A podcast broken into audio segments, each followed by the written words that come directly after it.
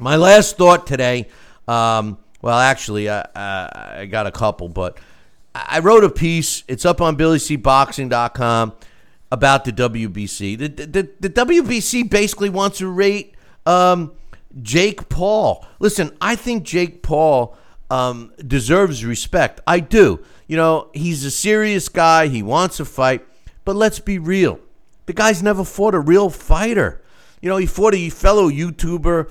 Uh, he fought a, a basketball player.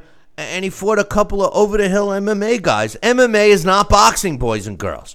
You know, I, am I'm, I'm very disappointed that the um, that the WBC uh, Mauricio Sulaiman says that he gets in. He gets in the ring with responsibility. He's a social media phenom. Uh, this guy deserves respect, so we're considering ranking him. What the hell are you talking about? Since when do you get ranked in professionally boxing uh, because you're a social media uh, phenom? When, when do you get ranked for that? Don't you have to fight a guy? We were just talking about uh, Joseph Parker and Joe Joyce ranked number one and number two of fighting each other. I mean, years ago when you had only 10 ranked fighters, you know, you got into that top 10 and you'd fight the guy above you. Then you beat him and you climb that friggin' ladder until you got your shot at the title. That's the way it is.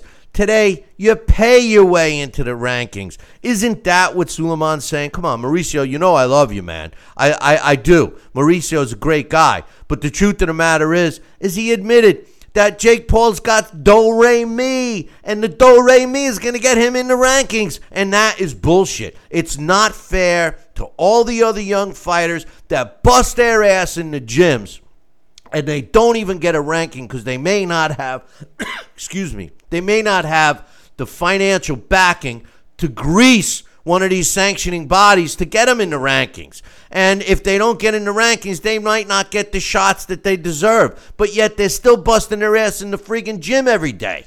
These are the guys that are getting screwed. This is what pisses me off. It's not fair to the fighters. So I ask you this people are always telling me, oh, the damn. Uh, uh, USA Boxing, our, our boxing program for the amateurs sucks. Yeah, well, why the hell would you want your kid to get into boxing when he has no shot in hell unless he, he signs his life away with somebody that's got some juice that'll get him into the rankings? You know, there's plenty of other sports that they can get into. So the reason that boxing is hurting because there's such low amount of fighters in the sport is because they get screwed. The fans get screwed. Is there any other sport that screws its participants and the fans more than boxing?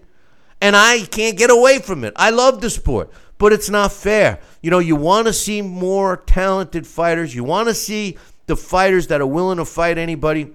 The gyms are loaded with them, but they're not getting their chance because they're not ranked or they don't have the proper backing. And we as fans are missing out.